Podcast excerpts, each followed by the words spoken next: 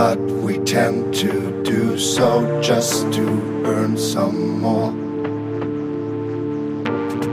Are you free? I mean, really free now. Do you believe that your life is still under your control?